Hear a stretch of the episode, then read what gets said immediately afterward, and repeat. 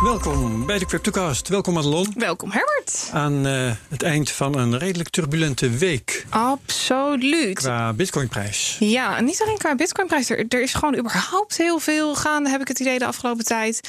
Uh, maar dat is leuk. Gaan we zo meteen dieper induiken. En wat nog meer leuk is, we staan eindelijk weer in onze oude vertrouwde studio. Podcast studio. Ja. Waar intussen videocamera's zijn geïnstalleerd. Zodat we ook hier nu met video kunnen opnemen. Yes. Um, wie dat wil kan uh, naar YouTube, naar Cryptocast NL. Dat is ons kanaal. Ja. En anders dan doe je het gewoon met de audio, want dat is ook goed. Zeker. Uh, en we hebben een gast, Arno Wellens. Welkom. Dankjewel. Financieel journalist, schrijver van het Euro-evangelie. Um, moet ik nog meer dingen opnoemen? Ja, dat is wel, dat is wel het, daar staat het allemaal wel in.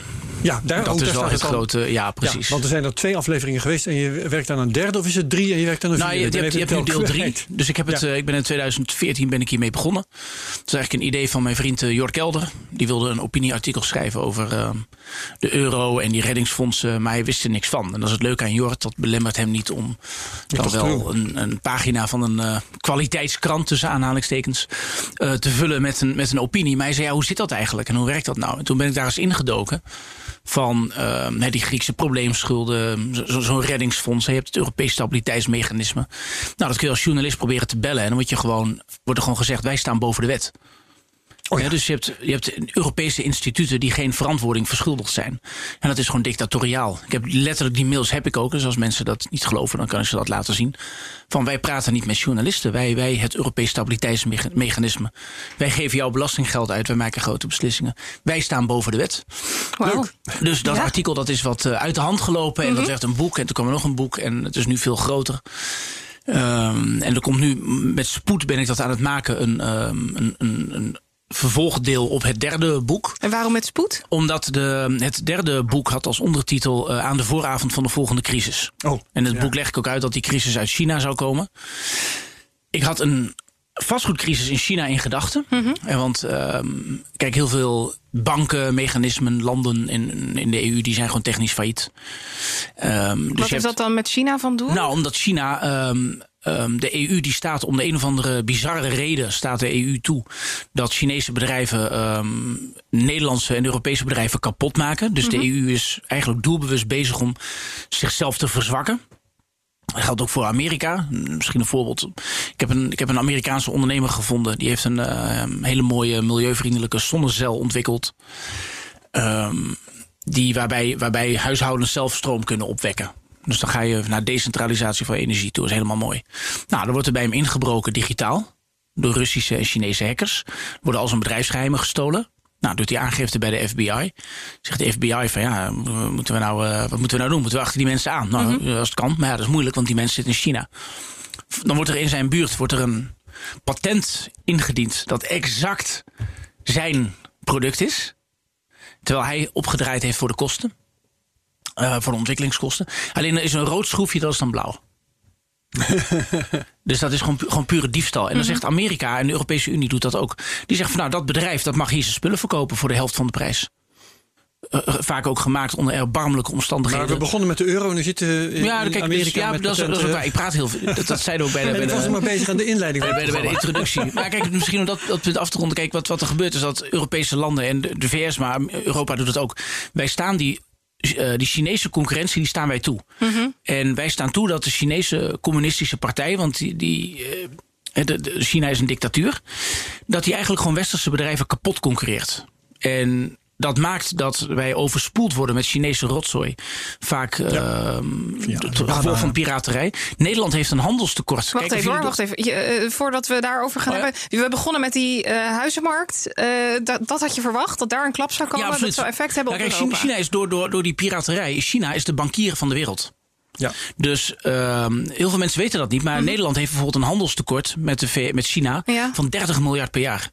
Dus elk jaar gaat er 30 miljard euro uit Nederland via oneerlijke concurrentie naar China. Mhm. Die Chinezen die stapelen dat geld op. En die worden dan de bankier van de wereld. Dus het is net als in 2008 met Lehman Brothers, maar nu is het China. Als China een financieel probleem intern krijgt, dan kan het die rol van bankier van de wereld niet meer vervullen. Mhm.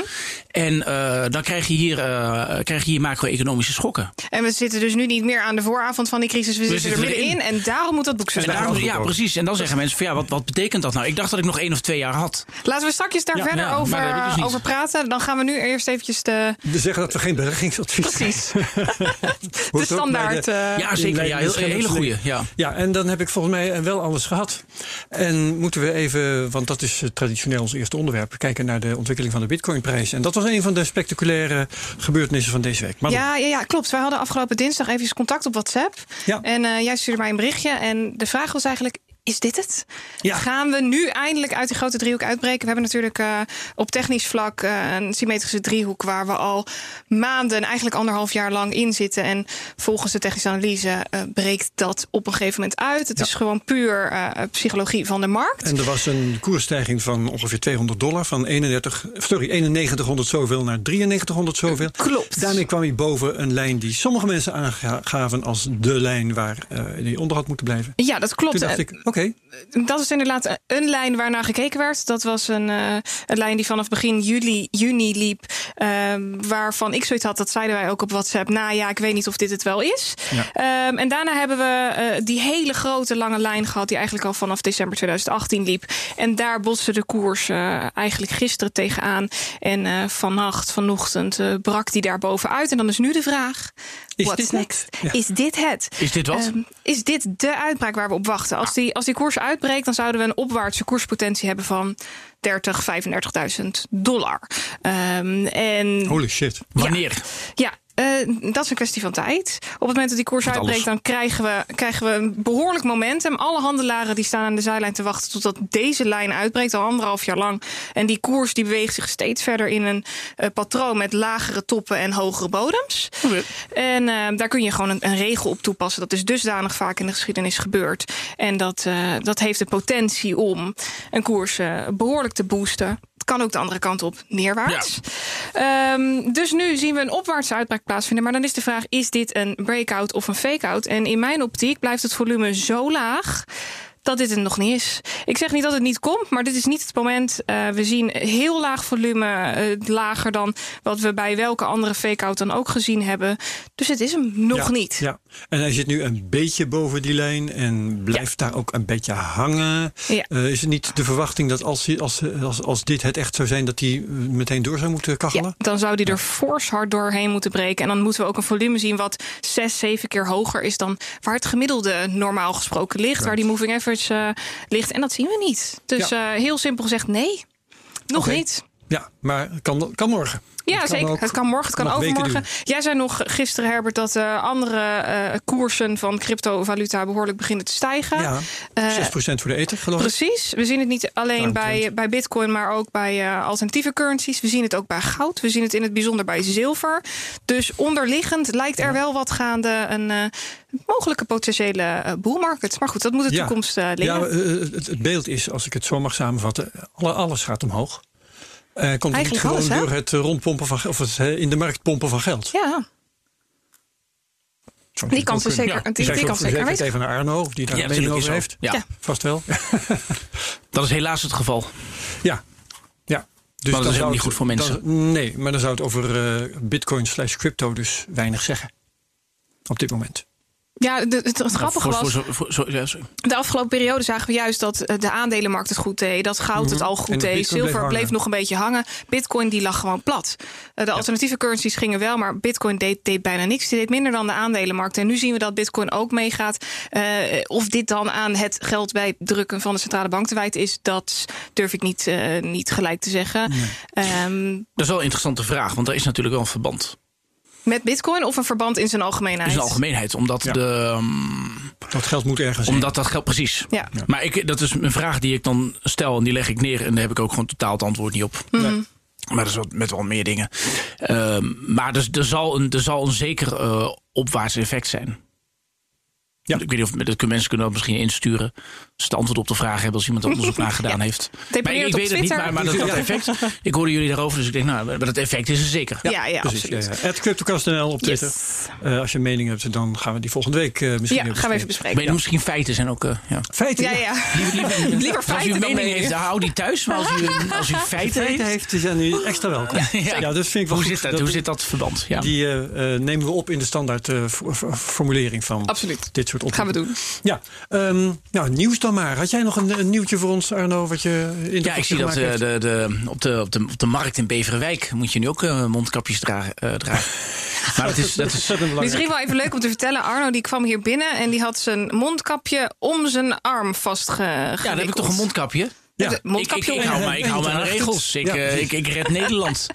Hè, ik deug ook. Ja, Ja, Goed. precies. Ja, maar in, schijnig Beverwijk, dat is, eh, dat is één groot eh, witwascircuit. Dus ik hoop niet dat ik nu mensen boos maak. Of dat Vast die mensen hebben me ongetwijfeld. Dit zijn feiten of meningen? Dat is gewoon een feit. Oké. Vra- vraag het de gemiddelde politieagent van waar ga je geld witwassen? Nou, dan ga je eh, naar Beverwijk. Mhm. Maar het is wel leuk dat mensen daar dan zeggen... ja, maar je moet- moet wel een mondkapje dragen. Twee eh, uitersten. Ja, twee uitersten. Zo van, hey, hey, dat doen we voor de samenleving, hè? Ja, dat doen we, eh, zeker. doen we niet voor onszelf, voor de samenleving. Absoluut. Wij gaan mondkapjes dragen. Ja, dat vind, ja. vind ik mooi. Ja, Corona discussiëren we een andere keer wel. In een andere podcast, denk ik ook. ja graag. Helemaal klaar mee. Ja, ehm, Iedereen. Jouw nieuws, Herbert. mijn nieuws. Zal, zal ik nou, dat is dat de eh token sale van Spencer Dinwiddie is mislukt. Who the fuck is Sorry, Spencer wat? Wat? Dinwiddie? Ja. De- de- Wat is eigenlijk een token sale, zie ik Arno eh, zich afvragen. Eh, Spencer Dinwiddie is een Amerikaanse basketballer. Oké. Oké, Die dat is heeft een, vraag, ja? ja, dat is. Ehm, die heeft een contract op zak van eh, ter waarde van 34 miljoen dollar. Ja. Oh. Omdat hij een al- balletje kan gooien. Ja. Ook En mooi was ik hem maar. Jaar, nou ja, precies. Ja, dat, eh, maar daar had je een vak moeten leren, zou ik maar zeggen. Dat van basketballen. Mhm. En ehm, dat, eh, het is vorig jaar al in het nieuws gekomen dat hij van plan was om dat te tokeniseren. Moeilijk woord, Arno. Dat betekent Mhm. Ja. dat je het omzet in, crypto. Oké, en dat ja. je dan dat contract in hele kleine partjes gaat verkopen. In zijn geval in partjes van 150.000 dollar, dat dan weer wel. Ehm, dus Kleine, niet dat zeg je, iedereen, ja. dus niet dat iedereen met twee kwartjes eh, aandeelhouder kon worden. Maar eh, investeerders ter waarde van 150.000 dollar konden dat wel. En die investeren dan in zijn groeipotentie? Die, ja, die doen verschillende dingen. Eh, ze geven hem geld, daar begint het mee. Ehm, daar kan hij, weet ik veel, leuke dingen mee gaan doen. eh, feest vieren, eh, auto's kopen, weet ik veel. Ehm, of het investeren. Want misschien eh, meent hij wel mogelijkheden te hebben om dat zodanig te investeren dat hij daar nog veel meer geld uit haalt Ja. dan die investeerders denken te kunnen. Ehm, hij, hij was van plan zijn investeerders ook rente te betalen. Ehm, en als hij een nog beter contract zou krijgen. hè, Als hij nog voordat zijn contract afliep een nog beter contract zou kunnen krijgen bij een andere club. Dan zouden ze meedelen in de winst. Ah, oké. Dat waren zo al de mogelijkheden. Ehm, toen heeft hij ruzie gekregen met de NBA. Want die vond dat maar niks. Ja, oude witte mannen natuurlijk, die hadden daar geen zin in. En, uh, heeft dat mee te maken? Toch, helemaal niks. maar Mooi. die heeft er toch uh, heeft hij zijn zin gekregen. Die tokencel heeft plaatsgevonden en die is mislukt. Niemand deed mee. Nou, niet helemaal niemand. Ik geloof dat acht investeerders of daaromtrent hebben uh, meegedaan. Jammer. Ja, dus uh, hij is 10% van zijn tokens kwijtgeraakt. Wauw. Um, maar we hebben het er wel eens over gehad. Hoe leuk ja. is het als je jezelf kan tokeniseren en dat je uh, in plaats van een, een studieschuld, een studielening uh, moet, moet hebben bij de overheid, dat iemand ja. anders in jou investeert, in jouw groeipotentie. Dat. Dus als je later een. Ja, en er zijn dus om de havenklap mensen die uitleggen hoe, hoe, wat een potentie dat heeft. Mm -hmm. Herman Vissia bijvoorbeeld, over het tokeniseren van aandelen Precies, van, Marleen van bedrijf. Precies, het tokeniseren STO's. van daken van, van je bedrijfspand, waar dan zonne-energie, zonnecellen op kunnen worden aangelegd. Ja. En dat soort zaken. Um, maar wij uh, hebben de slechte gewoonte om dan nooit na een tijdje na te gaan of het ook werkelijk gebeurd is. en in dit geval vind ik het dus wel heel aardig dat ik uh, tegenkom dat dit gewoon niet zo goed is afgelopen. Het is dus één grote flop. Het is, het is een flop. Ik bedoel, het is niet. Ik vind het een beetje een anticlimax, sorry. Maar ja. Ja, maar dat vind ik ook wel eens ik nodig. als een andere... Het is natuurlijk, ja. nee, ja, we hadden natuurlijk gehoopt met z'n allen dat dit, dat dit zou lukken. Dat was Wij zijn de leuk CryptoCast. Uh, dat is omdat we crypto leuk vinden en hopen dat het uh, groot wordt en uh, allemaal heel spannend. Maar ik vind dat je het ook moet meenemen als het een keertje mislukt. En Ja. dat doe ik dus op deze manier. Ik krijg er een slecht gevoel bij. Ja. Nou ja. nou, goed, dat, die discussie open ik ook niet. Maar dat is dus mijn nieuws. Hartstikke leuk, eh, Herbert. Ik, ik, probeer dit soort dingen nou ja, leuk, wel in de gaten te houden. Ja, precies. Jammer voor de, de basketballer. Hartstikke goed. Het stond in Cointelegraph. Mensen die meteen willen gaan kijken, kunnen dat nu doen. Ik heb nieuws van, uh, van Coindesk over uh, de banken dit keer. En uh, dit is wel heel erg interessant. Er is een public letter gepubliceerd vanuit de, even kijken, wat staat hier? De OCC. even kijken, de Office for Comptroller of, of the, currency. currency. Precies. En die dateert van 22 juli, had ik dat al gezegd. Maakt niet uit. Um, in ieder geval staat daarin dat banken in Amerika vanaf nu de custody service van crypto currencies mogen gaan doen. Tot nu toe was het alleen mogelijk om bijvoorbeeld via Coinbase, via Backed, hmm. uh, je cryptocurrencies te bewaren. Maar vanaf nu is het mogelijk voor Amerikaanse banken om daadwerkelijk cryptocurrencies te stallen. En dan gaat het uh, in het bijzonder om de key, dus om de private key van klanten. Er is nog geen bank hmm. geweest die gezegd heeft: dit gaan we doen. Maar die optie is er vanaf dit moment wel. En dat is behoorlijk interessant. Want wij hebben toevallig gisteren een voorgesprek gehad, Arno. En toen heb jij totaal iets anders gezegd. Gaan we het strakjes dieper, eh, dieper op in. Maar ik vind het wel, uh, wel tof dat, dat dit gebeurt. Ik zag een tweet voorbij komen van Mark van der Scheijs.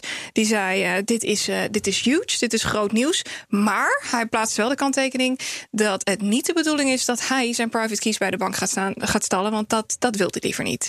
Dus ik zou het ook niet doen persoonlijk. Zou jij het wel doen, Herbert? nee. Dus ze zeggen not dat. Your keys, not your coins, precies. De bank zegt zelf, of althans in dit stuk staat zelf, dat het veiliger zou zijn om je cryptovaluta bij een bank te stallen dan bij de reguliere uh, opties, bij Coinbase, bij uh, Gemini of iets dergelijks.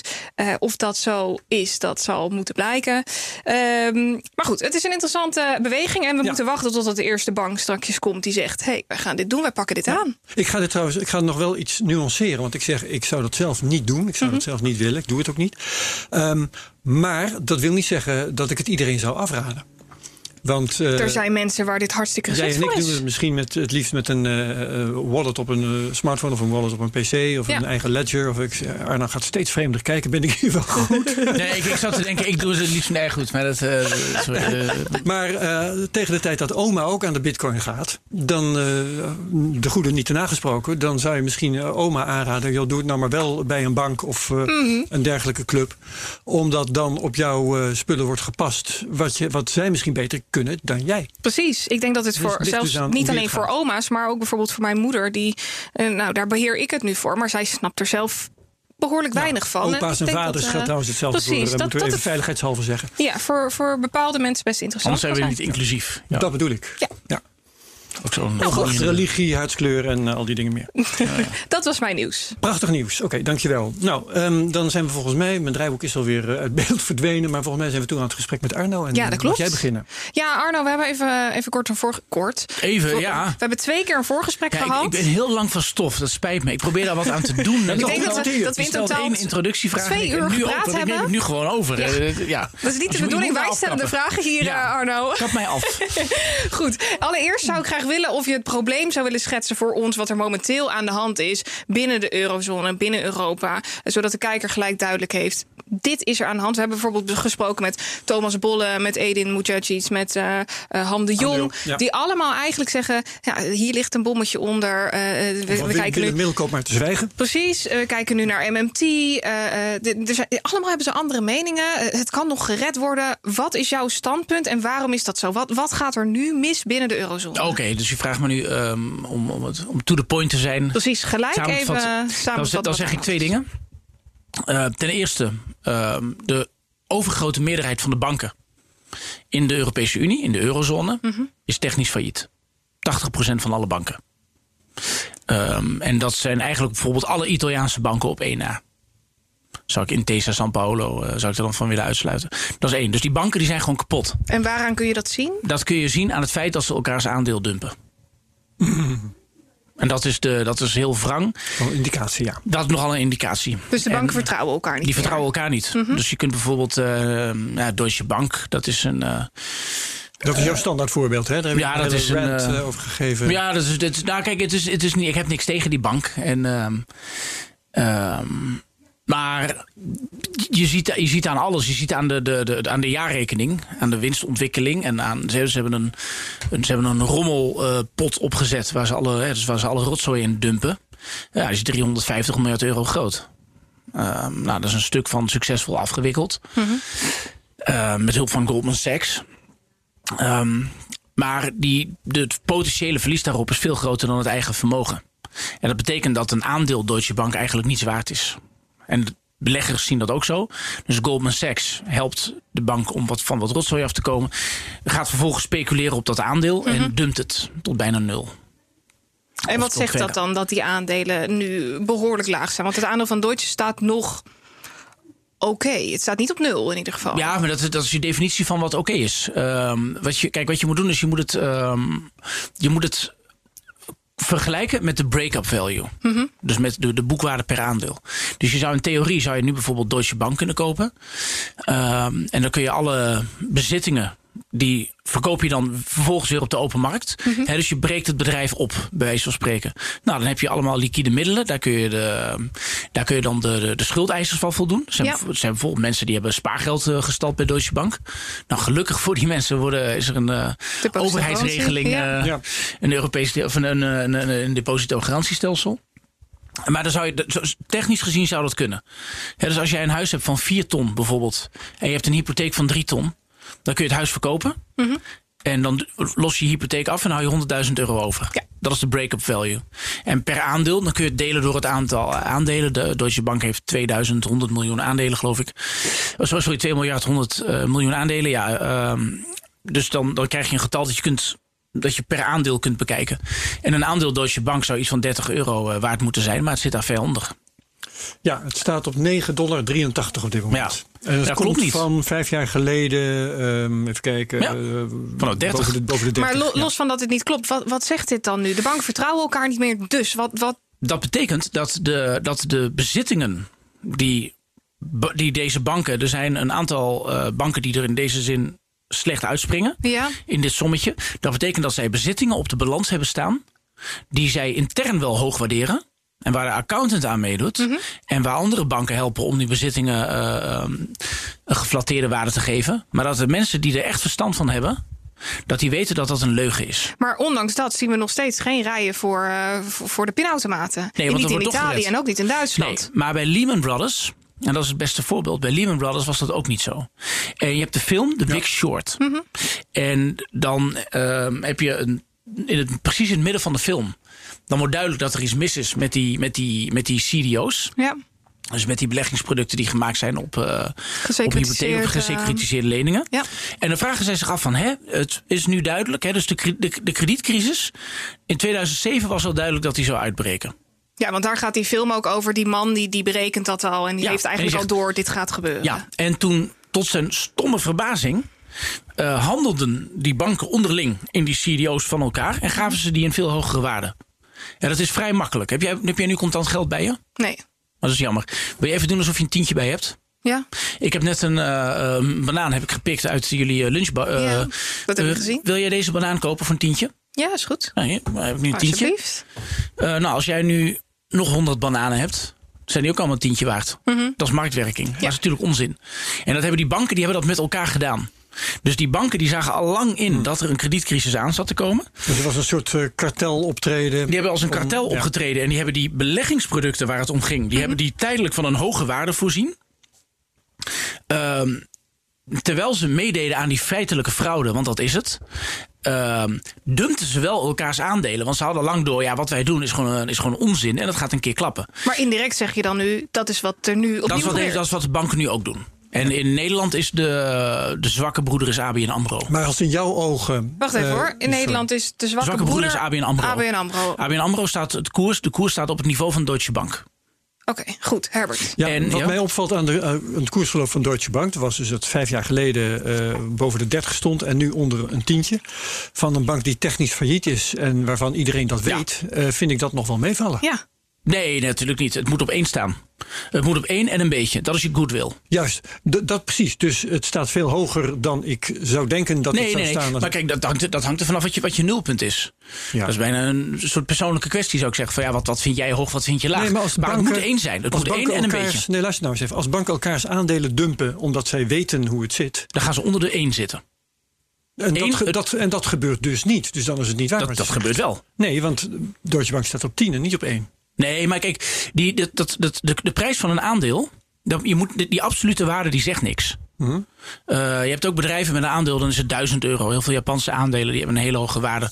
Dat, dat getal op zich, dat zegt niks. Absoluut gezien bedoel je? Absoluut gezien. Je moet, het, je moet het vergelijken met de boekwaarde per aandeel. Dus eigenlijk, uh, als ik het een beetje in mijn, in mijn technische analyse termen kan, kan benoemen, dan hangen we er altijd een indexcijfer aan om ervoor te zorgen dat, dat, dat dat ding schommelt tussen bepaalde waarden. Omdat je absoluut met getallen niks kan. Je wil daar een standaard uh, protocol voor hebben. Juist hem. En daarom pak ik de, de, de, de boekwaarde per aandeel. Mm -hmm.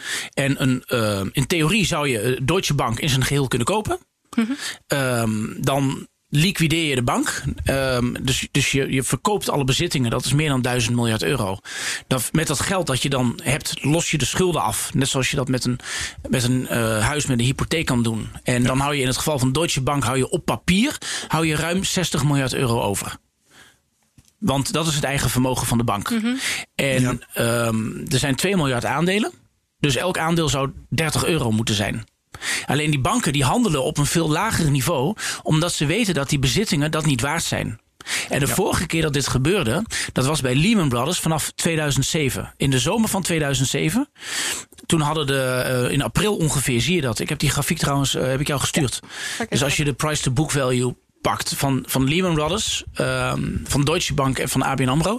dan zie je dat de banken van elkaar weten dat er iets staat te gebeuren.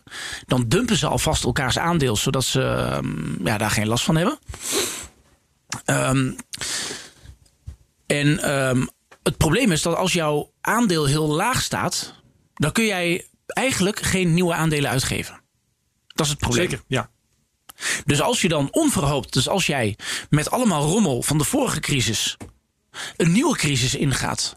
Waarbij je koers nog steeds heel laag is, omdat die vorige crisis nooit is opgelost.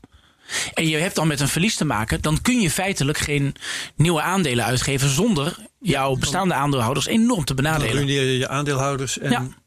En het vervelende bij ABN AMRO is, is dat, dat een van die gro de grootste aandeelhouders, dat is, uh, dat is de Nederlandse staat. Ik heb ondertussen even die, die grafiek erbij ge, gepakt, ja. uh, Arno. Jij mag hem. Uh, ja, ik heb hier de.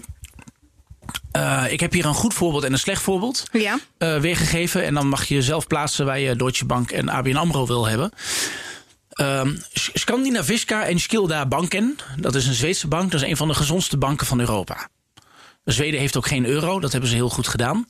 Wel toegang tot de interne markt, dus ze hebben wel de voordelen van de Europese Unie, uh, maar niet de nadelen, want de euro geeft alleen maar nadelen. Mm -hmm. Je hebt alleen maar gezeur over uh, het redden van andere landen en banken enzovoort. Maar Scandinaviska en Skilda Banken, dat heeft een van de hoogste koersen in de bankenwereld van Europa. En die doet is, het dus goed. Die doet het goed. En je ziet ook dat die koers, die, die zit op één en een beetje. Dat is wat je moet hebben. Je moet niet vanaf het nulpunt rekenen. Mm -hmm. ja, want stel dat je zegt, ja, um, um, als, stel dat je een huis hebt van 400.000 euro en je hebt een hypotheek van 300.000 euro. Mm -hmm. Dan kun je zeggen, ja, ik, ik ga mijn huis verkopen voor iets meer dan nul. Nee, je moet het niet vanaf nul rekenen. Je moet vanaf die drie ton rekenen. Ja. Want anders zit je met een restschuld. Mm -hmm. En op diezelfde manier, dus dat is het punt 1, dat is 100%. Dus als die koers dusdanig hoog is dat banken van elkaar vertrouwen, nou, het zit wel goed, dan zit je op 1 en een beetje. Dan heb je goodwill. Zo noemt men dat. En als je ver onder die grens zit, en bij Deutsche Bank is dat al jaren het geval. Um, dan betekent dat dat banken weten dat er iets mis is met, de, met, met die bank. En dat er lijken in de kast zitten die op een gegeven moment gaan rotten. Ja. En daarom dumpen ze dat. En dat is bij Lehman Brothers is dat ook gebeurd. Dus ik heb de koers van Lehman Brothers, die is natuurlijk niet in uh, de zomer van 2019 uh, of 2020 failliet gegaan. Uh, maar ik heb die, die grafiek wat verschoven. En mijn punt is dat als, jou, als de koers van jouw aandeel gedurende een crisis ver onder de boekwaarde per aandeel zit voor een bank, ja. dan kom je er nooit meer uit. Dan ga je kapot. Dan ga je een kredietcrisis veroorzaken. Dan ga je failliet. En dan zal jij de overheid op een gegeven moment om, om hulp gaan vragen. Maar indirect zeg je dan nu... Dat ABN AMRO dat ook is, ja. ABN AMRO, Deutsche Bank, uh, die gaan kapot, zeg jij nu? Ja. En, en wanneer is dat dan? Uh, wanneer de, de wil weggaat om ze te redden. En is die wil er nog om ze te redden op dit moment? Nou, dat vind ik een, dat is een hele interessante vraag.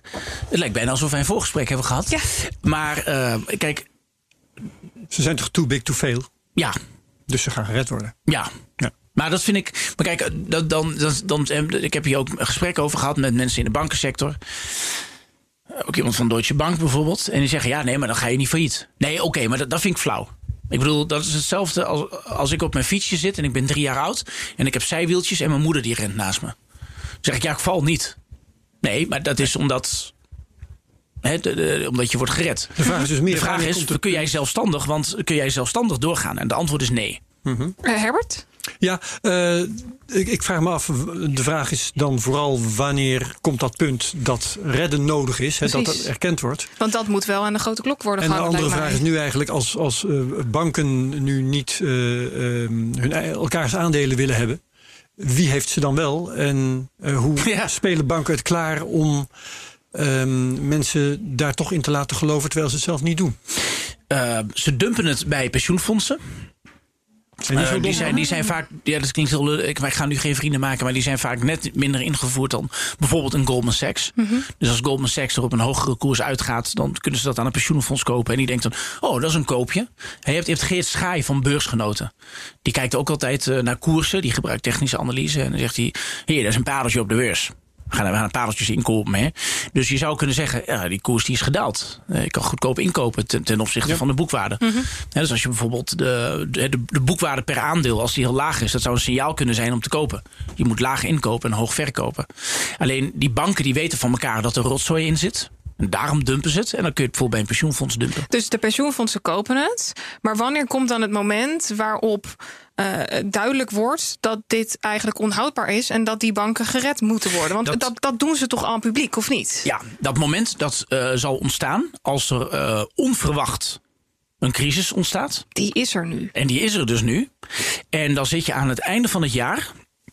Dan moet je de jaarrekening opmaken en dan moet je uh, impairments toepassen, zoals dat heet. Mm -hmm. Dus dan moet je met de accountant op tafel zitten en dan moet je zeggen: Nou, we hebben een aantal beleggingen die we hebben, verstrekte kredieten enzovoort. Die willen wij een bepaalde waardering geven. Ja. Um, maar er komt geen geld uit. Nou, dan zul je een afwaardering moeten doen. En dan gaat er misschien een paar procent van je balans af. En in het geval van Deutsche Bank. Voor, dus om het eventjes te versimpelen. De bank heeft uh, krediet verstrekt in de vorm van hypotheken of leningen ja. aan het MKB. Dat geld krijgen ze niet terug. Dus van dat percentage en, wat verstrekt is, wat ze aan hadden moeten houden aan eigen vermogen, dat verdwijnt van hun balans. Ja, dat verdwijnt. En dan is die schade groter dan wat ze als buffer hebben. En die banken die weten van elkaar dat het staat te gebeuren. Dus dan zijn ze op papier ook failliet. Dan zijn ze op papier ook failliet. Maar dat betekent dat we aan het einde van dit jaar een ja. hele grote bankencrisis gaan krijgen. Ja, dat, dat, dat is ook zo. Wij staan, ja. Oh. Dus 2020 wordt net als 2008. En in 2008 was het ook zo dat je, dat, nee, dat was het Lehman Brothers dat viel. Um, en dan duurde het nog even en had je een jaar later ging ook in Nederland de banken kapot. Dit is nogal wat, uh, Arno. Dat gaat, dat gaat nu weer gebeuren. Waarom, roept, waarom roept niemand dit? Wacht even, behalve als er nog trucs zijn om uh, oh, ja. het gezicht te redden, ja. om de schijn op te houden. Nou, ik, ik, ik, ik weet niet hoe creatief jullie hier zijn, maar nou, ik dacht eigenlijk dat jij misschien wel zou weten welke trucs er gaan worden toegepast. Een noodfonds bijvoorbeeld. Ja, dat is, nou, dus, dan zou je dat soort dingen moeten doen. Maar dat valt dus weer in die categorie van die zijwieltjes. Dan moet je de rekening dus ergens anders dumpen. Ja. En um, kijk, we, we hebben in de Europese Unie we hebben een aantal landen die gewoon zeer zieke banken hebben. En dat is een politieke discussie. Um, ik heb bijvoorbeeld een interview met Mario Monti. Dat is de premier van Italië. Op het hoogtepunt van de eurocrisis voor Italië. Mm -hmm. En die zegt van ja, nou, Italië heeft nooit een lening gehad van het noodfonds. Dat Europese stabiliteitsmechanisme. Mm -hmm. Griekenland wel. Italië niet. En hij legt uit waarom dat onderscheid er is. Want Ita Griekenland is een klein rotland. Met alle respect voor de Grieken. Maar in Brussel, in de Europese terminologie, kun je Griekenland vernederen zeggen: ja, we hebben een probleem in de periferie. Griekenland ja. ligt er ook, ligt ook ja. een beetje ver weg en zo. Ja, Italië ja nee, dat is aan de randjes. En Portugal. Cyprus, dat zit een beetje in de Middellandse Zee. Dat is, daar heb je, een, heb je een probleempje. Maar de kern van de euro, de as van de euro, dat is Duitsland, Frankrijk, Italië.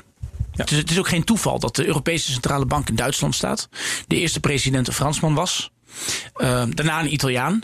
En nu weer uh, een, een, Fransman en dat de voorzitter van de Europese Commissie een Duitse is. Die, die baantjes die worden onderling verdeeld. Er was nog een keer een Nederlander die mocht president van de ECB zijn, ja. maar die moest meteen weg. -huh. Nee, het is Italië is in de Europese terminologie. Uh, en bij die gelovige mensen, zoals ik dat noem, is een volwaardig land. En dat is geen zwakke broeder. En Mario Monti, die zei dat ook in dat interview met de Volkskrant. Kun je zo googlen. Staat gewoon gratis online. Bedankt Volkskrant. Um, hij zei, ja, als Italië een lening zou hebben gehad van dat noodfonds, dan stond het op hetzelfde niveau van Griekenland. Dan was het ook een zwakke broeder die je mhm. kunt vernederen. En ja, je kunt zeggen, je moet dit en dat. Gezegd, en, ja. Italië is de volgende, maar dat gaat niet gebeuren, want die zijn te groot. Want die zijn te groot, inderdaad. Alleen, dus hij zei, hij zei letterlijk in dat interview van ja, eh, maar toen zijn we eraan ontsnapt. Aan, die lening van de, aan het lening van de noodfonds. Met al die vernederende voorwaarden. Zoals je moet je banken saneren. Mhm. In het Griekse bankwezen gaan nu geen gekke verrassingen mee komen. Daar is zoveel schade op gemaakt. Uh, dat is wel veilig. Maar Italië is om politieke redenen nooit, uh, nooit, nooit gesaneerd. Maar dat betekent dat die banken die daar zitten. En dat geldt ook voor Frankrijk en Duitsland. Uh, die, die, die banken die zijn vervolgens ook niet gesaneerd. Want dat was de gezonde kern van de eurozone. Daar is niks mis mee. Alleen die bankiers die wisten van elkaar van wacht eens even, dit is wel heel gek. dus je kunt een rare politieke droom hebben dat je één munt moet hebben, dat je een Europese Unie moet hebben. Waarbij we doen alsof Italië ook een soort Duitsland is, wat het niet is. Ehm, dus er zijn landen waarvan wij niet mogen, openlijk mogen zeggen dat daar sprake is van een crisis. Ja. Maar, die, maar dan zijn die banken die zijn nog steeds hartstikke ziek. En die banken weten dat van elkaar en daarom dumpen ze elkaar Wat aandeel. gaat er dan volgens jou aan het eind van dit jaar gebeuren? De jaarrekeningen komen niet, niet op 31 december, neem ik aan. Maar nee, de, de twee, drie maanden later. Ja, en dan? Uh, dan zullen ze moeten erkennen dat ze uh, een gat hebben in hun eigen vermogen. Want anders gaat die accountant dat niet goedkeuren. Mm -hmm. En dan zullen nou, ze. Ja, ach, ik weet niet alleen maar accountants kennen. Ja, maar die, die, die hebben dan wel, wel een probleem. Hmm. Kijk, je kunt een tijdje kun je eh, mee, mee kabbelen met de stroom, maar op een gegeven moment wordt het wel echt te gevaarlijk. Okay. Uh, ik heb zelf uh, ook bij een accountant gewerkt. Ik heb in het team gezeten dat de laatste jaarrekening van Fortis heeft goedgekeurd.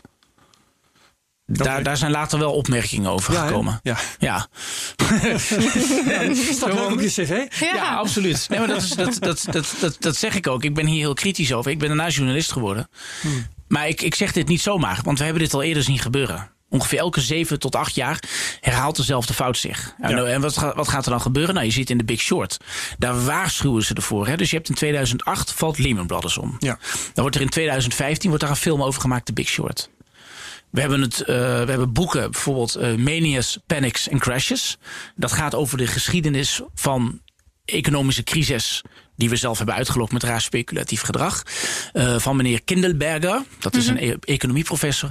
En die zegt tussen de zeven en de tien jaar herhaalt het patroon zich omdat mensen de lessen verleren. Dan ja. maken ze dezelfde fouten en krijg je het weer. Dus ja. in 2015 was ik journalist, 2008 ook al. Dus zat ik bij DSB. Dan heb ik ook gezegd, meneer Scheringa, u gaat eraan. Toen heeft hij me de zaal uit uh, gegooid. Um, ze zeiden niet of ja, er ligt een een of andere lek of zo. Dat is een bank. Ik weet wat dat lek is, daar ligt het niet aan. Die bank was gewoon kapot. Kun je gewoon zien. Dus niet, niet eens zo, zulke moeilijke wiskunde. Maar goed, maar elke acht jaar, die, die geschiedenis die herhaalt zich. In 2015 komen die mensen met de Big Short. Ik ben dat gaan kijken in die bioscoop. En toen dacht ik van, hé, hey, dit is wel weer het moment voor een nieuwe crisis. En toen heb ik gewoon wat ze in de Big Short doen is dat ze kijken naar wat zijn die bezittingen die op de balansen van die banken staan. Mm -hmm. In het geval van Lehman Brothers, die CDO's. Ja. Die waren feitelijk waardeloos. Die zouden ontegenzeggelijk voor een kredietcrisis zorgen. Die hielden die banken hoog met manipulatief gedrag. Nu helpt de ECB eraan mee. Maar ze wisten van elkaar dat het fout ging. En daarom hebben ze, waren ze alvast elkaars koers aan het dumpen. Dus je krijgt dan, ik noem dat de alligator. Dus de, de, de, de boekwaarde, die blijft gelijk van een aandeel. Of ja. die blijft hoog. Maar dat kun je manipuleren. Uh, dat hebben we net met die banaan gedaan. Uh, maar de koers ervan die daalt. Omdat de insiders weten dat het staat te klappen. Dus je krijgt, je krijgt een, een, een, een... Bijna een soort technische analyse hier, uh, Herbert. Ja, er ook aan denken. ja, ja, dat is ook zo. En het begon bij Unicredit. En daarna heb ik naar Deutsche Bank gekeken. En Deutsche Bank was het ergst. Eerst viel, Uni, eerst viel de koers van Unicredit in elkaar. En toen die van Deutsche Bank. En op een gegeven moment was ING was meer waard dan Unicredit, de grootste bank van Italië op 1A, en Deutsche Bank. ING was meer waard dan die twee bij elkaar. Ja. En als je er gewoon over nadenkt, dat is gek. Dat is een begin van een naderend probleem. En, en jij refereert steeds aan de Big Short, waarin ja. dus iemand ontzettend veel geld verdient door tegen de hele markt in te gaan ja. en maar meteen flink short te gaan op uh, banken, geloof ik. Eerst ontzettend veel geld verliest, overigens. Uh, dat gaat okay. helemaal sideways. Kan dan blijkbaar tegen, ja. Maar daar, maar daar hebben ze, Mijn hebben ze het over. jou is, ben jij nu stevig short gegaan? Nee, oh ja, dat, is, dat werd in het begin even gezegd van, heb jij, uh, heb je aandelen of zit je ergens in? Ik heb een bankpasje van de Rabobank. Mm -hmm. De Rabobank, die trouwens die koers van het certificaat, maar dat kun je gewoon een aandeel noemen, um, die laat dat patroon niet zien. Mm -hmm. Dus de banken onderling zeggen, nou, van, van, van de Nederlandse vier banken is ABN AMRO de zwakste. Ook door uh, naar hun aard, maar Rabobank de sterkste. Nee, maar ik heb geen, uh, ik, heb, ik ga ook niet short op Deutsche. Ik heb geen put opties op, short, op Deutsche gekocht, weet ik veel. Um, het is dus niet zo dat ik hier voor, voor eigen gewin zit of wat dan ook. Maar als journalist moet je gewoon je werk doen. En, um, en als je naar de Big Short kijkt en je leest het boek Mania's, Panics and Crashes van meneer Kindelberger, dan kon je in 2015 zag je het al fout gaan. En ik ben niet de enige. Het is niet zo dat ik, dat ik uh, in complotten geloof of dat ik heel veel slimmer ben dan anderen. Alleen mensen die net als ik, die dit, die dit zien en die geen journalist zijn, ja, die werken bij banken, die werken bij Goldman Sachs enzovoort. Nou, en daar hebben ze dit soort gesprekken bij de Ik kan me herinneren dat, dat jullie uh, ergens in 2018, 2019 in de Kamer hebben gezeten, een advies uitgebracht hebben, was Thomas Bolle, dacht ik ook bij. Ja, ja, ja, um, en dat er toen al gesteld is, hier moet wat gebeuren, er moet uh, nu iets plaatsvinden. Ja, je moet je voorbereiden op de volgende crisis. Precies, en dat is niet gedaan. Dat is niet gebeurd, klopt. Uh, uh, concreet, wat betekent dit? We hebben afgelopen week gezien in de berichten dat er nu een herstelfonds is. Dat noemen ze dan een coronaherstelfonds tot 2027. is dat in het leven geroepen om die banken stakjes ja, overeind te houden? En wordt absoluut. dat niet verteld? Ja, absoluut. Dat is wat er aan de hand is. Want als je die banken wil redden.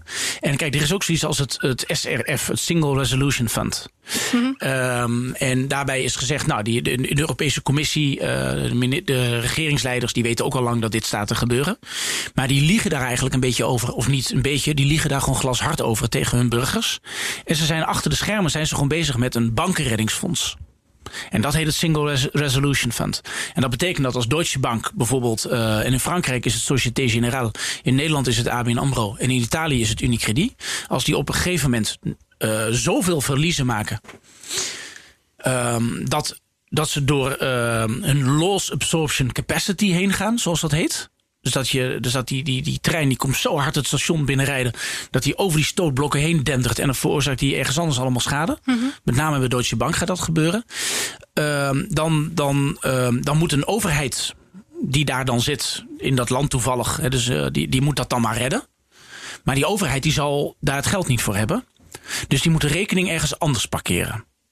Dus als we zeggen, ja, Europa, dat was heel belangrijk. En de Europese Unie en de euro en vrede. En ja, de Tweede Wereldoorlog was heel erg. En dat is allemaal, ja, sorry, dat is allemaal gelul. Het gaat er gewoon om, als je Griekenland of Duitsland vraagt, los die bankencrisis op van de bank op jouw grondgebied.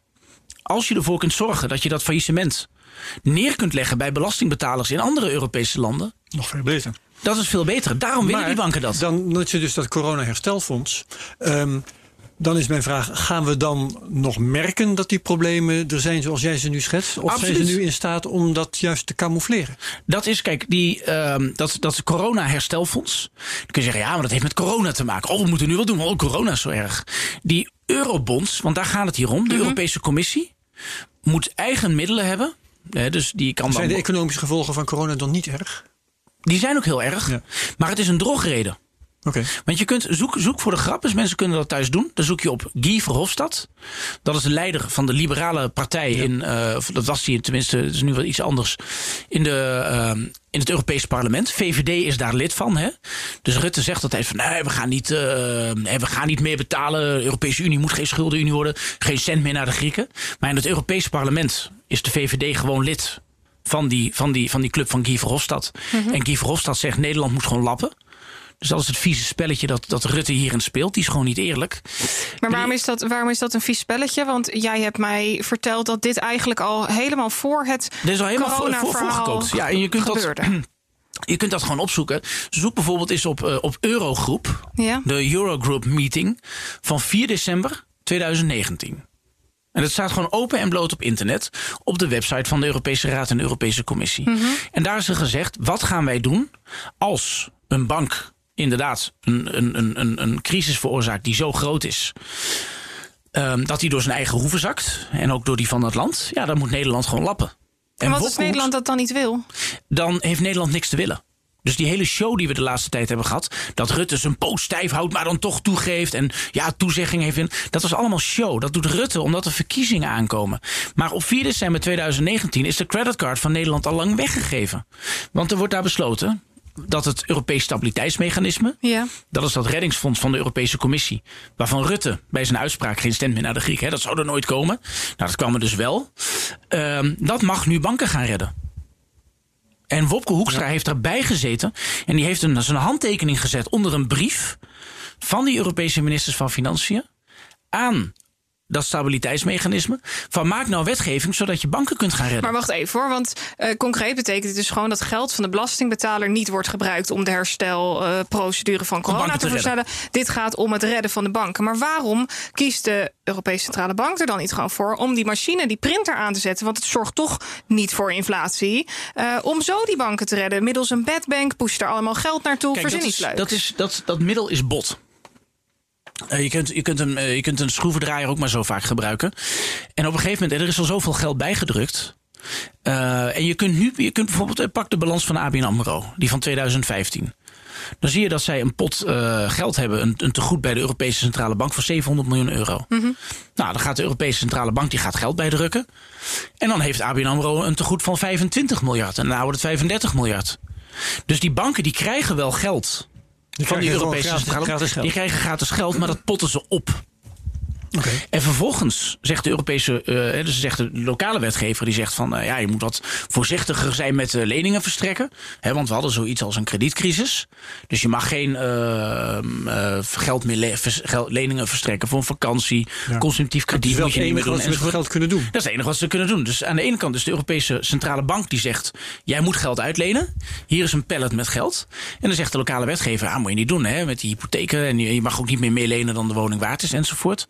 Dus die, die, die, die, die, die beknot die bank om geld uit te lenen. Ja. Nou, je ziet dat die bank, ABN AMRO bijvoorbeeld... maar het geldt ook voor eh, Rabobank en ING... die hebben samen ongeveer 140 miljard euro aan excessieve liquiditeit. Wat daar gewoon stil ligt te zitten. Dat zouden ze zo aan het MKB kunnen uitlenen. eh, voor een paar procent rente. Ja. Maar dat doen ze niet. Eh, en dan zegt de Europese Centrale Bank: Oeh, kijk, jij hebt daar een hele bak geld tegen. We gaan jou daar een boete voor geven. Van 0,4 procent. En dat is, en vervolgens zeggen die banken van: Ah, we krijgen nu dus een, een boete van de ECB. Waar kunnen we die parkeren? Nou, dan, parkeren ze die bij de spaarders. Daarom heb je nu negatieve spaarrente. Dat is wat er gebeurt. Wanneer ga jij via, nou... via, via, via heeft die Europese Centrale Bank... die heeft dus eh, die heeft belastingheffing ingevoerd op Nederlands spaargeld. En ik vind het daadwerkelijk krankjoren dat Nederlanders dit pikken. Ja. Want dit was niet de afspraak. En dit, jij, bent eh, misschien niet de enige die dit roept, maar je bent wel in de publiciteit een van de weinigen die het Ja, je roept al, je roept al een tijd. roepen in de woestijn. Wanneer ga, jij, 2015. wanneer ga jij zeggen, zie je wel?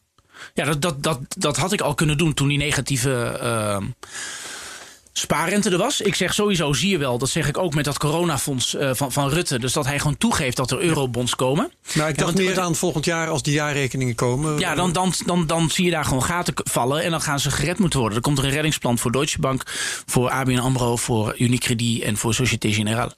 En dat zal op Europees vlak moeten gebeuren. En het feit dat je zegt, ja, we zijn samen in Europa, we zijn sterk.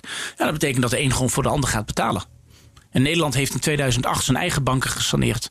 Zonder hulp van Griekse eh, rijken die geen belasting Maar bij betalen. ABN AMRO heeft het dan blijkbaar niet geholpen. Ehm, nee, want ABN AMRO, die, ehm, de, de problemen, de overkreditering in de Europese Unie, die is zo groot.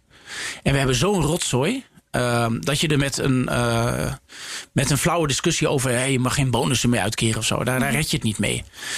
Europa, de Europese Unie en ook Nederland... wij zitten tot, tot, tot in de nok toe met schulden. Dus we hebben dus twee problemen. Dat is je vraag in het begin. We hebben die euro. Dat is een catastrofale blunder voor Nederland gebleken. Eh, daarnaast hebben we onze eigen banken die, eh, die, diep in de, die diep in de shit zitten. In Nederland zijn het vooral de hypotheken. We hebben een enorme bubbel op de vastgoedmarkt. Eh, ja, en je zult dat moeten afwikkelen. En dat gaat gewoon pijn doen. Ik maak hier eigenlijk uit op dat, dat jij eh, aangeeft... die banken hadden zichzelf nog kunnen redden. Dat hebben ze niet gedaan. Of althans de overheid had in kun- kunnen grijpen. Ja, dat is, had een- ja, dan dat is 2015, niet gebeurd. De, eh, de, de boete die we moeten betalen... dat komt voor rekening van de burgers. Maar dat komt dus tot uiting op allerlei verschillende markten. Want ik hoor jou nu praten over de vastgoedmarkt. Ik hoor jou praten over eh, een nieuwe kredietcrisis. Ja. De euro waar een bom onder ligt. De, de, de banken moeten gered worden. Dat komt dus allemaal volgend jaar in 2021 tot Ja, uiting. in, eh, ja klopt. Holy moly, ik ben er even stil van. Dan uh, schrijven we vast een uitnodiging voor Arno voor medio 2000. Ja, je kunt dat allemaal. Je kunt, je, kunt al die, je kunt al die feiten en die cijfers. En het is, kijk, wat, wat, mij, wat mij vaak gebeurt. Hè, ik. Uh, maar is, het, is het niet gewoon uh, eigen schuld, dikke bult? Moeten ze niet gewoon zeggen. Uh, is eigen schuld? Nou, de, die banken die hebben er.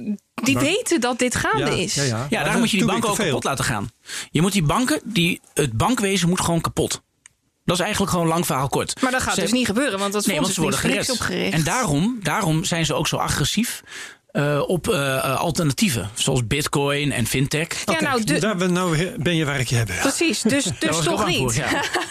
dus toch niet helemaal. Want gisteren zei je tegen mij, op, ik vroeg jou in het voorgesprek, wat vind je dan van de opkomst van central bank digital currencies of van überhaupt bitcoin? Uh, nee, ik vind dat hartstikke leuk. Ik vind dat heel, ik vind dat, heel mooi. Het is innovatief.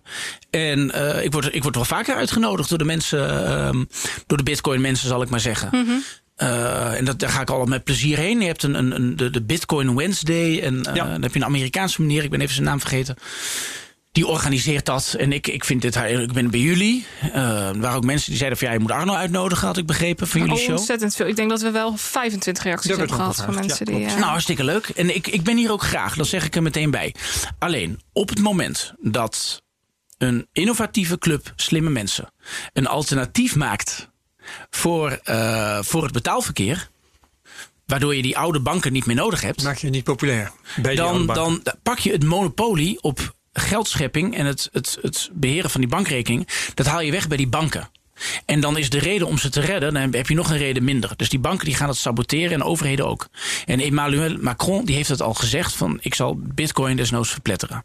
Ja. Maar toch zien we dat nu niet. Want dat nieuws wat ik er net bij haalde. Gisteren zei jij Bitcoin wordt verpletterd.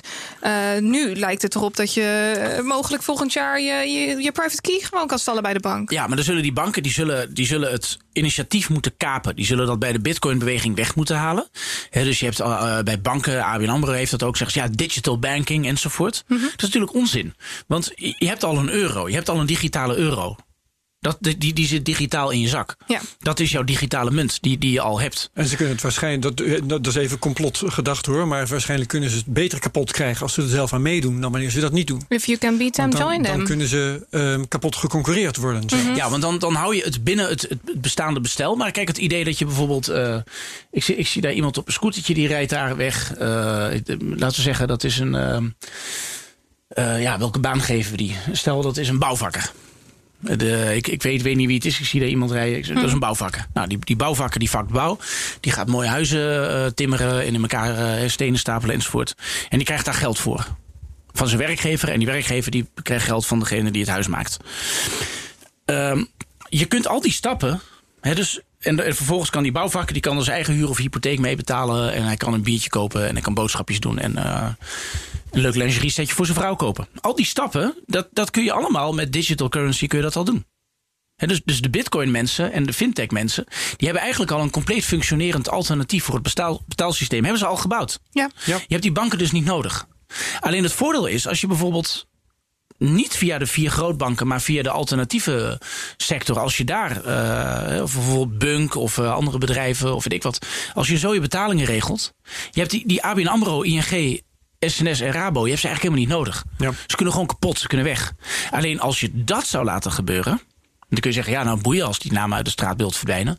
Ik, eh, als ik een bordje van ABN AMRO zie, ik, ik, ik word daar niet emotioneel van of zo. Wat mij betreft mag dat weg. Alleen als je dat zou laten gebeuren, dat, dat er een, voor digital banking, dat daar een andere route komt, dan is de nut en noodzaak om die banken te redden is weg. Maar dat is toch helemaal niet erg, want dan kunnen we dat geld ergens anders voor gebruiken. Ja, maar dan krijg je dus, dan krijg je dus een situatie dat je naar een. En dat is dus het gevaar van de bitcoin mensen voor de gevestigde orde, om dat zo maar te noemen.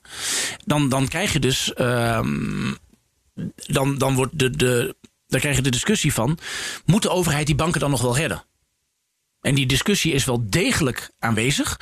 Want dat betekent dus dat die banken zoveel schulden op de balans hebben dat ze op omvallen staan. Mhm. Nou, dat zie je aan die koersen van die banken dat daar al sprake van is. Maar als je een werkend alternatief hebt voor je betaalverkeer. Om het betaalverkeer te redden, hoef je Deutsche Bank en ABN AMRO niet te redden. Dus die kunnen daar gewoon kapot. Alleen dan zit je dus met die afwikkeling van die schulden. En dat is een discussie die mensen niet willen voeren.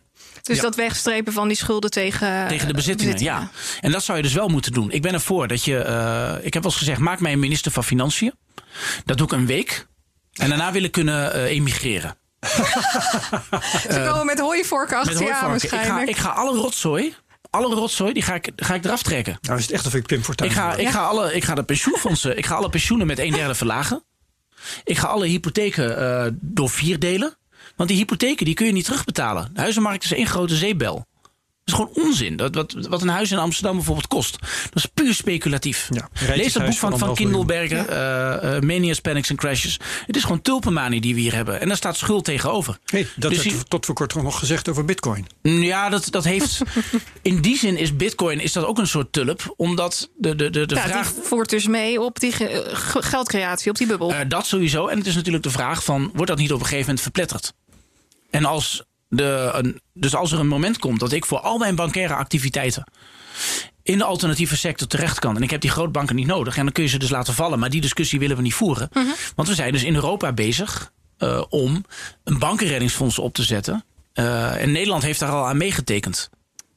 Dus dat als er, eh, als er in een ander Europees land een bank failliet gaat, dan moet Nederland gewoon lappen. Kortom, daar is in feite al in geïnvesteerd. Ja, daar, daar zijn we al, daar zijn we al mee bezig. Dus, we gaan, een, dus we gaan een hele andere kant op. Als er dan dingen gebeuren zoals uh, eerder dit jaar dat er aanmelden 5 wetgeving wordt aangenomen en dat uh, Wopke Hoekstra daar hele vreemde dingen doet als de, de Nederlandse bank um, neerzetten als de controlerende autoriteit van? Waarvan? Uh, van uh, de anti-witwaswetgeving. Mm Waar de bitcoinbedrijven aan moeten voldoen. Zie jij dat dan in het kader van het, uh, het proberen bitcoin te verpletteren? Ja, tuurlijk. Bitcoin moet kapot. Ja. Die fintech sector, de alternatieve currency sector, die moet kapot. Want, want de, je kunt het geld, hè, geld is meer dan geld. Je kunt geld nu gebruiken om belasting te heffen. Inflatie. En, via, via inflatie, via de bankenbelasting, uh, via het feit dat Nederland garant stelt, staat voor, voor de val van Deutsche Bank. En dat heeft Wopke Hoekstra, die heeft dat op 4 december 2019 ook gedaan. Even een zijsprongetje.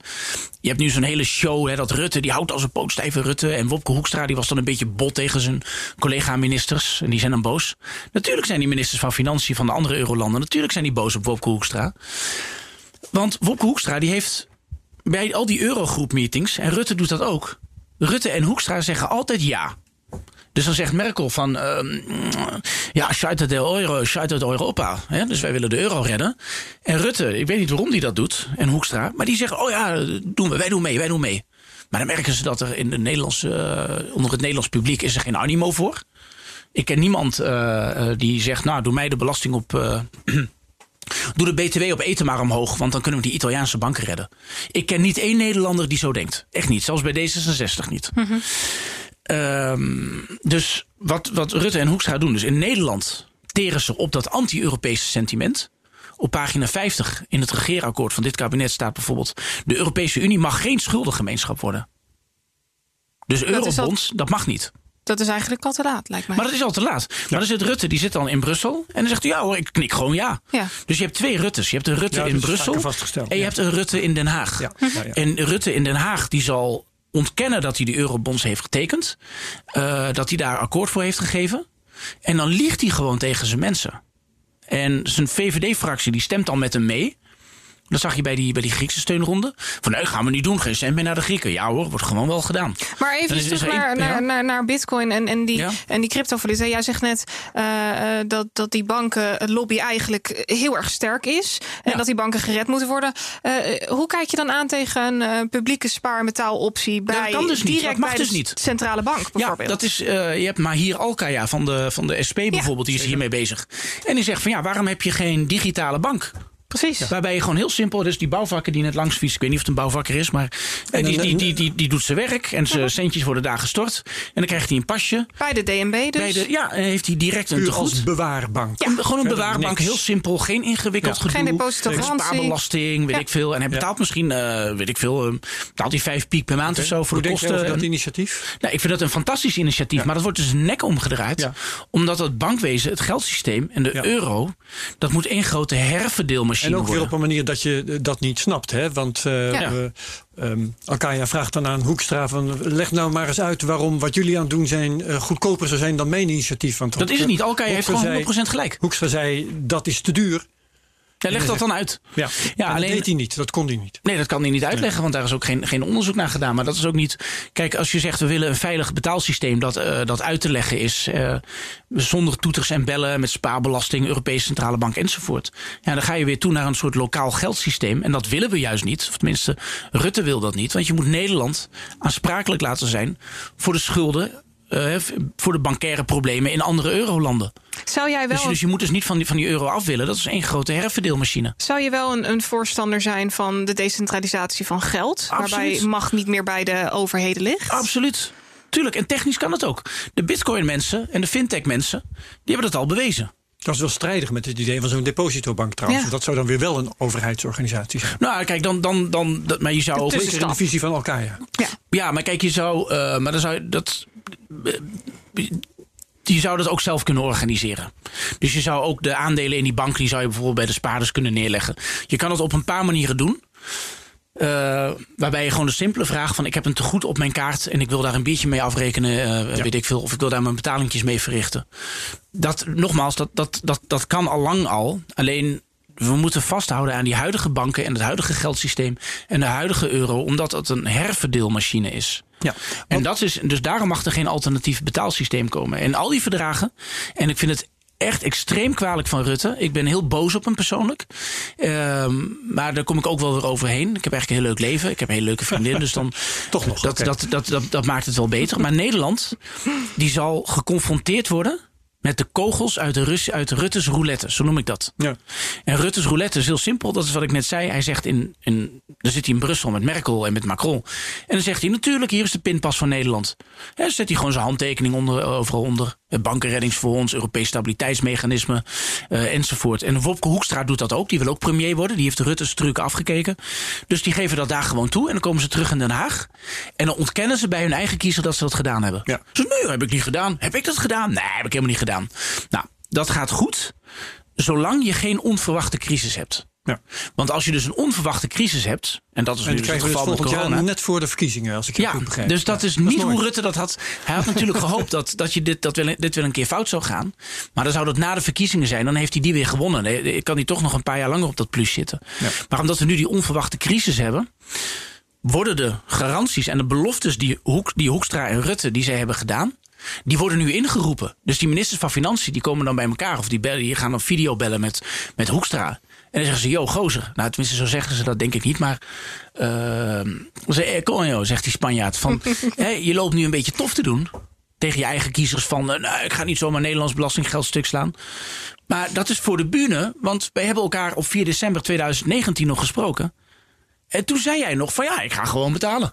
Misschien een rare vraag hoor, maar waarom is er dus, niemand dus ja, die, die, die opstaat om dit uh, te verkondigen? Nou, ik ben de enige die dat doet. Ik word, ik word voor gek verklaard. Hoe kan dat? Uh, een paar dingen. Het is, het is moeilijk. Dus je moet al die saaie documentatie doorlezen. Dat doe je ook allemaal? Dat doe ik ook allemaal. Ik lees ook Griekse jaarrekeningen en dat soort dingen. Je moet daarvoor opgeleid zijn, getraind zijn om dat een beetje te kunnen doen. Uh, je moet daar zin in hebben. Uh En het heeft ook geen verdienmodel. Dat wil ik net gaan vragen. Als je, want het kost veel tijd. Het kost afschuwelijk veel tijd en het is een verlieslatende operatie. Dus je, kun, je, kunt, je... kunt beter iets over celebrity schrijven. Of, uh, Hoe knop je de eindjes aan elkaar als ik vraag mag? Ik heb mensen bij wie ik dit heb uitgelegd en die steunen mij dan. En die zeggen: ja, er moet een, een, tenminste één journalist in Nederland zijn die dit doet. En die, die helpen mij dan om. Uh, je krijgt donaties. Ja, dat klopt. Ja. Uh, en desnoods werk ik bij. Ik heb vorige zomer heb ik uh, de hele zomer bij PostNL gestaan. Serieus? Heb ik pakketjes verstuurd, ja. Oké. Absoluut. Dus dan, dan doe ik dat en dan uh, doe ik dat acht uur en dan kan ik acht uur werken aan het boek. Zo heb ik dat toen gefinancierd. En dan, uh, dan heb ik één uur vrije tijd en dan ga ik slapen. En dan sta ik op en heb ik één uur tijd voor persoonlijke verzorging en ontspanning. Dan ga ik acht uur pakketjes pakken bij PostNL uh, in de haven. En dan ga ik weer acht uur aan het boek werken. Ja. En dat is op zich een verlieslatende operatie. Maar eh, als je dit ziet aankomen, waarom, waarom, maak je dan niet de keuze om uh, uh, bijvoorbeeld short te gaan op de markt of om in goud te beleggen? Ja, dat, of... ik zou dat, kijk, ik zou dat, een paar dingen. Ik zou dat totaal onethisch vinden, ja. dat ten eerste. Mm -hmm. uh, ik, ik wil Nederland redden. Ik vind, ik vind dat Nederland is een van de mooiste dingen die de geschiedenis ooit heeft voortgebracht. En ik vind het een voorrecht om hier geboren te mogen worden. wel een beetje pathetisch, man. Nee, dat is helemaal niet pathetisch. Ik bedoel, kijk, je ziet het als het weg is. Zeggen, oh shit, we hadden er iets zuiniger op moeten zijn. Nou, dat moment is nu. Of dat was eigenlijk vijf jaar geleden.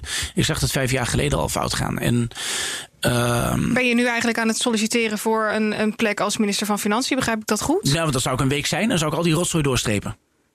En dan zou ik naar Brussel gaan en dan zou ik met iedereen ruzie maken. Zou ik al die contracten die Hoekstra stiekem heeft getekend.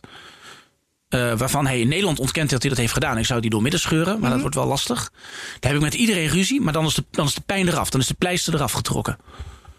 Ehm, Want dat is noodzakelijk. Dat, is noodzakelijk. Ja, en ook alle hypotheken, um, uh, die, die zou ik dan door, door, midden, door midden scheuren. Er was trouwens een vraag over, zag ik in, die, uh, in jouw tweet. Van, mm -hmm. uh, komt misschien, misschien zo op. Maar nee, ik geloof er daadwerkelijk in dat als je dit niet fixt, dan zijn de verworvenheden en de vrijheden die wij hier hebben, en de open, relaxte samenleving. Uh, zeg tolerant, maar ik vind tolerant zo'n rotwoord. En dat hier alles over straat loopt. Het is het eerste land met het homohuwelijk. Je hebt de reguliere dwarsstraat, weet ik veel. Dat je, dat je dat Amsterdam, dat Nederland, dat staat op de helling. Maar je weet wel dat het in de praktijk anders gaat. Je hebt, je hebt de banden met Forum voor Democratie. Ik heb ook met de Partij voor de Dieren en iedereen. Nou goed. Maar, dus, maar ik, ben, dus, ik, ik, ik, drink wel eens, ik, ik, pleeg wel eens een wijntje met meneer Baudet kijk, te drinken. Dat is, nou, dat is leuk voor je.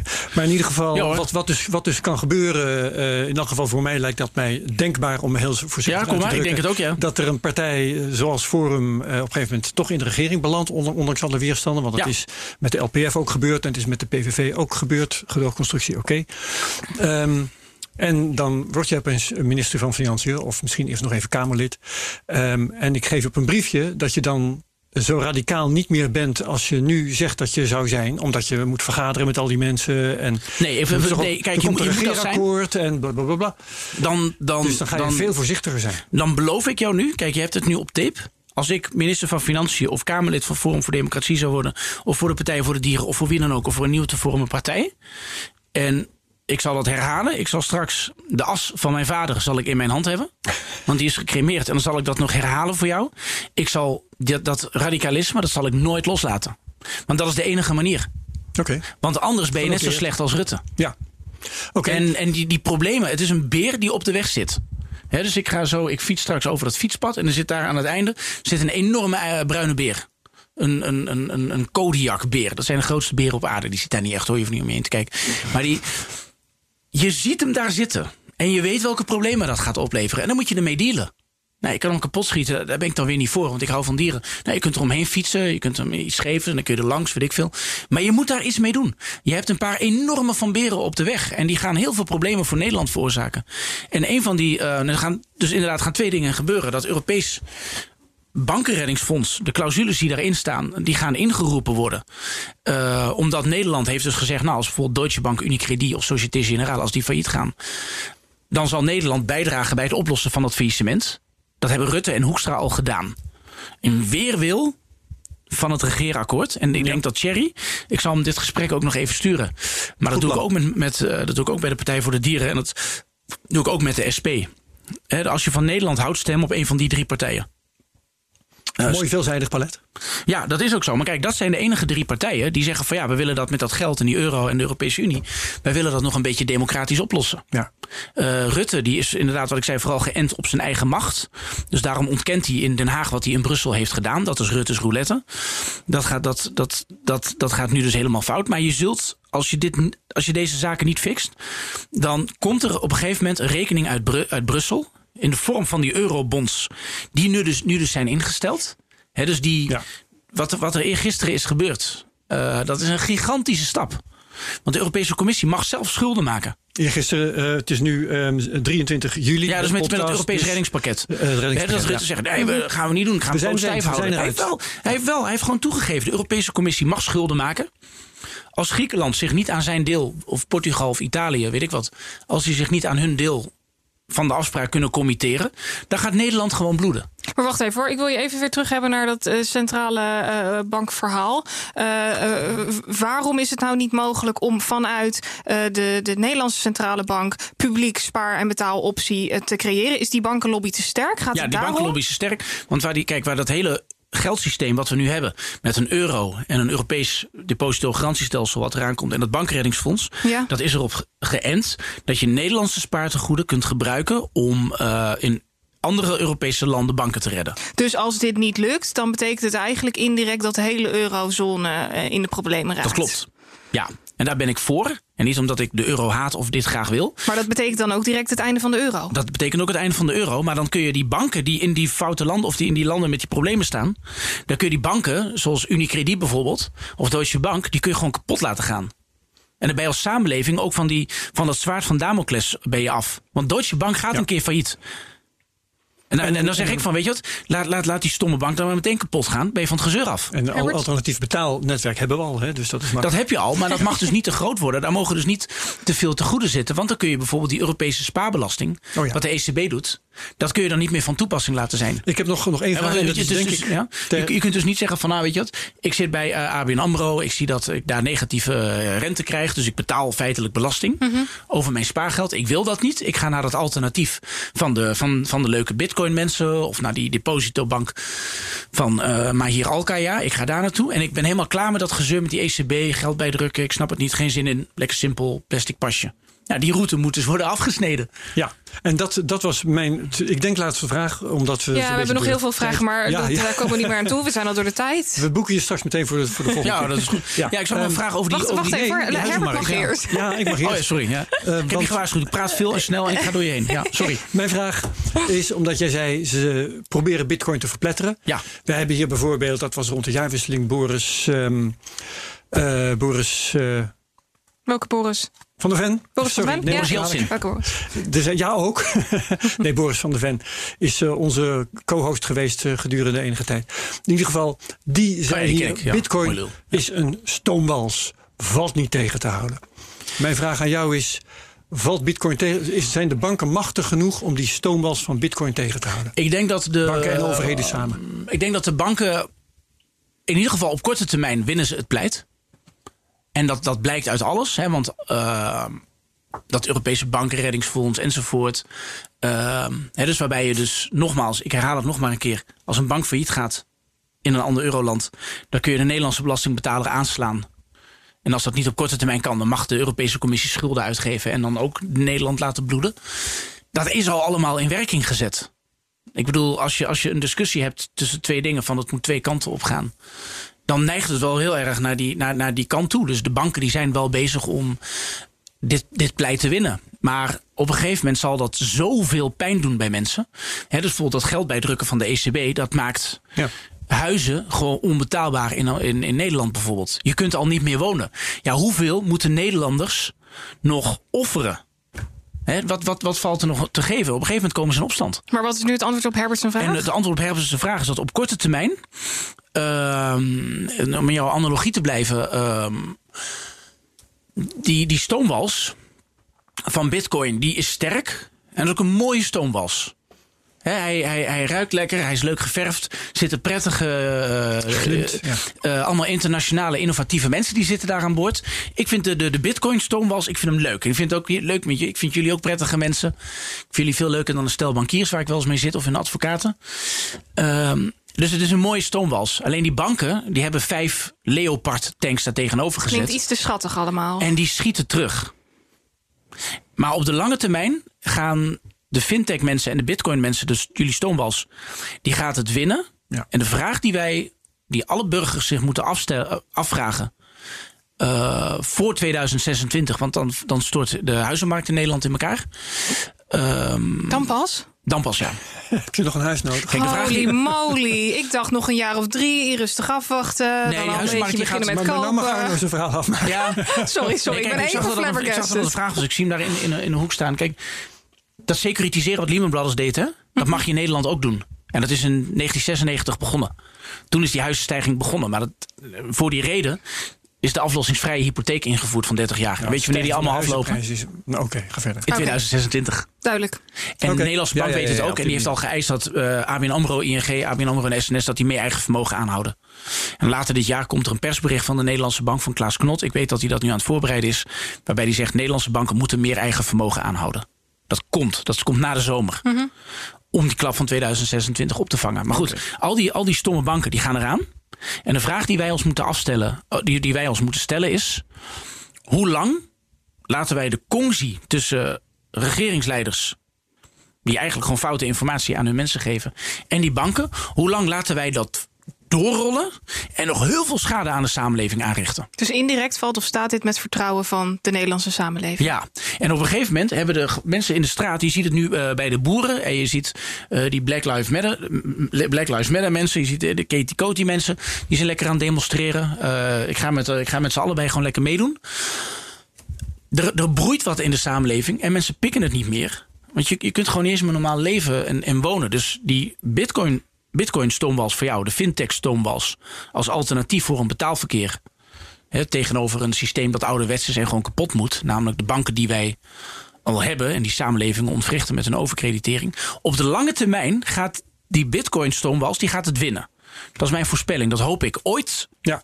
Alleen de vraag is, hoe lang duurt dat? En hoe lang sta je nog toe dat het bankwezen dat wij nu hebben... dat dat nog door mag gaan met het beschadigen van de samenleving? Dat is de vraag. Hoe lang? Ja, oké. Dat is wat wij wilden horen natuurlijk. Uh, Laatste ronde. Jij nog een vraag, Madelon? Nee, dat was hem, uh, Herbert. We hebben nog heel veel vragen, maar dat bewaren we voor, uh, voor wel, volgend jaar. Wel, leuk dat je dat ook gewoon zo zegt van... ja, wat wij willen horen. Ja, tuurlijk. We spreken voor eigen parochie. We nemen lekker zelf, iedereen in zijn eigen bubbel. We nemen onszelf niet al te serieus. Dus, nee. ja, ik zeg, als je, als je bij een bank werkt, neem gewoon ontslag. Ga je, ik, ik ken ook heel veel mensen die dat doen. Die gaan ergens anders werken. Weet je? Mm -hmm. dat, dat, zijn ook mijn bronnen. Ik heb zelf ook bij een bank gewerkt. En ik heb dat gezien bij het Labouchere Dexia-schandaal. Ik heb dat gezien, hoe je, hoe je gewoon een bubbel creëert. En dan pak je daar bonus op. En daarna gaat het kapot. En dan ram je allemaal mensen de vernieling ja, in. En, en als dat, je oud genoeg bent, dan ga je hele milieubewuste en uh, sociaal bewuste verhalen verkondigen vanuit je. Vanuit, ja, kijk, dus, kijk, ja, dat, je zei net van, van, van met Thierry dat ik. Uh, dus, kijk, voor, de Partij voor de Dieren ziet het goed, de SP ziet het goed, Forum voor Democratie ziet het goed. Uh, dit systeem dat wij nu hebben, dat gaat, dat, dat, dat, dat gaat kapot. Je moet niet doormodderen. En die andere partijen die zijn heel erg geënt op ja, vervelend gesprek. Nou, dan weet je wat. Oh, de huizenprijzen zijn een beetje hoog. En dan komt Wopke Hoekstra en zegt hij van... ja, nou dan moeten mensen misschien maar meer hypotheek kunnen nemen of zo. Weet je wel? Dat is zo'n zo'n zo'n pleistertje erop plakken. Nee, je moet al die pleisters ja. moet je eraf trekken. Tweede inkomen mag meten. En uh, ja, precies. Dan krijg je dat. Oh, dan moeten we iets, iets in het wetje veranderen of zo. Dat je een beetje... Nee, er zit iets fundamenteel mis in dat, in dat, in dat geldsysteem. En de bitcoin mensen snappen dat. Een, een Alkaya die snapt dat. Uh, en, zo, en zo nog een paar. Ik, ik ben voor de Partij voor de Dieren in het opzicht... omdat zij zeggen van nou, je moet bijvoorbeeld een referendum houden... over het Europees stabiliteitsmechanisme. Mm -hmm. Dat lijkt mij heel goed, want dan vraag je de mensen in de straat... wilt u dit? Nee, willen we niet, niet doen. Um, ja. Maar dit, dit gaat knappen. Breek dit, de en daar moeten we, dat is een heel apart probleem. maar wij moeten hier... Dit, dit is te lang, te lang genegeerd. We hebben een ziek bankwezen. Oké, en dat Helder. gaat donderen. Goed. Laten we daarmee afsluiten. Ja. ja. Sorry. Dankjewel, ja. Arno Wellens. en dan moet ik even hebben, want mijn laptop is al lang uitgesprongen. Ja, we even hebben volgende, volgende ja. week hebben we Kees de Kort natuurlijk. Oh ja, leuk. Dus Ook dat een vele wordt, uh, verzoek trouwens. De, absoluut. Uh, over beren gesproken. de grootste beer die er, de grootste die er is. knorrige beer die we hier hebben rondlopen. Nee, mag, mag, mag ik heel, heel kort een suggestie doen? Ja? Doe eens een suggestie. Um, in het kader van niet preken voor eigen parochie, ik bedenk dat ter plekke. Ja. Peter Verhaar, hebben jullie die al gehad? Oh nee. Die haat mij. Mij ook. Ik weet niet waarom. Maar die, die, die komt dan hier en die neemt wat, wat vrienden mee uit het bankwezen. Je vast vergeten mij te haten. Ja. Ik, uh... Nou, dan, dan, dan, uh, dat, dat is geen compliment. Nodig hem uit ja. en laat hem mij helemaal kapot zagen. En desnoods nodig oh, dan ook wat mensen uit van die banken. Nou, die gaat de Bitcoin community ook uh, bij de enkels afzagen hoor. Ja, dat, dus, anders is het. We gaan er, ja. Eerst Kees de Kort. We gaan er even over nadenken, Kijk. Kees de Kort overleven. Peter Verhaar, als je dit luistert, je, je bent een lafaard, je durft niet te komen. Okay. Goed, je kan Arno reviews, mond houden. je, je kan reviews achterlaten ja. op iTunes. En uh, je kan ons vinden op, uh, op YouTube. Abonneer ook op ons kanaal. Vergeet niet deze video te liken met een duimpje omhoog. En uh, je kan ons trouwens ook vinden op Spotify. En als je nou nog vragen of opmerkingen hebt naar aanleiding van deze show, deponeer die dan op Twitter, CryptoCastNL. Jij kunt dat veel beter dan ik. Dat was hem, Herbert. Dankjewel, Madelon. Dit was CryptoCast 125. Tot de volgende keer. Dag. Dag allemaal.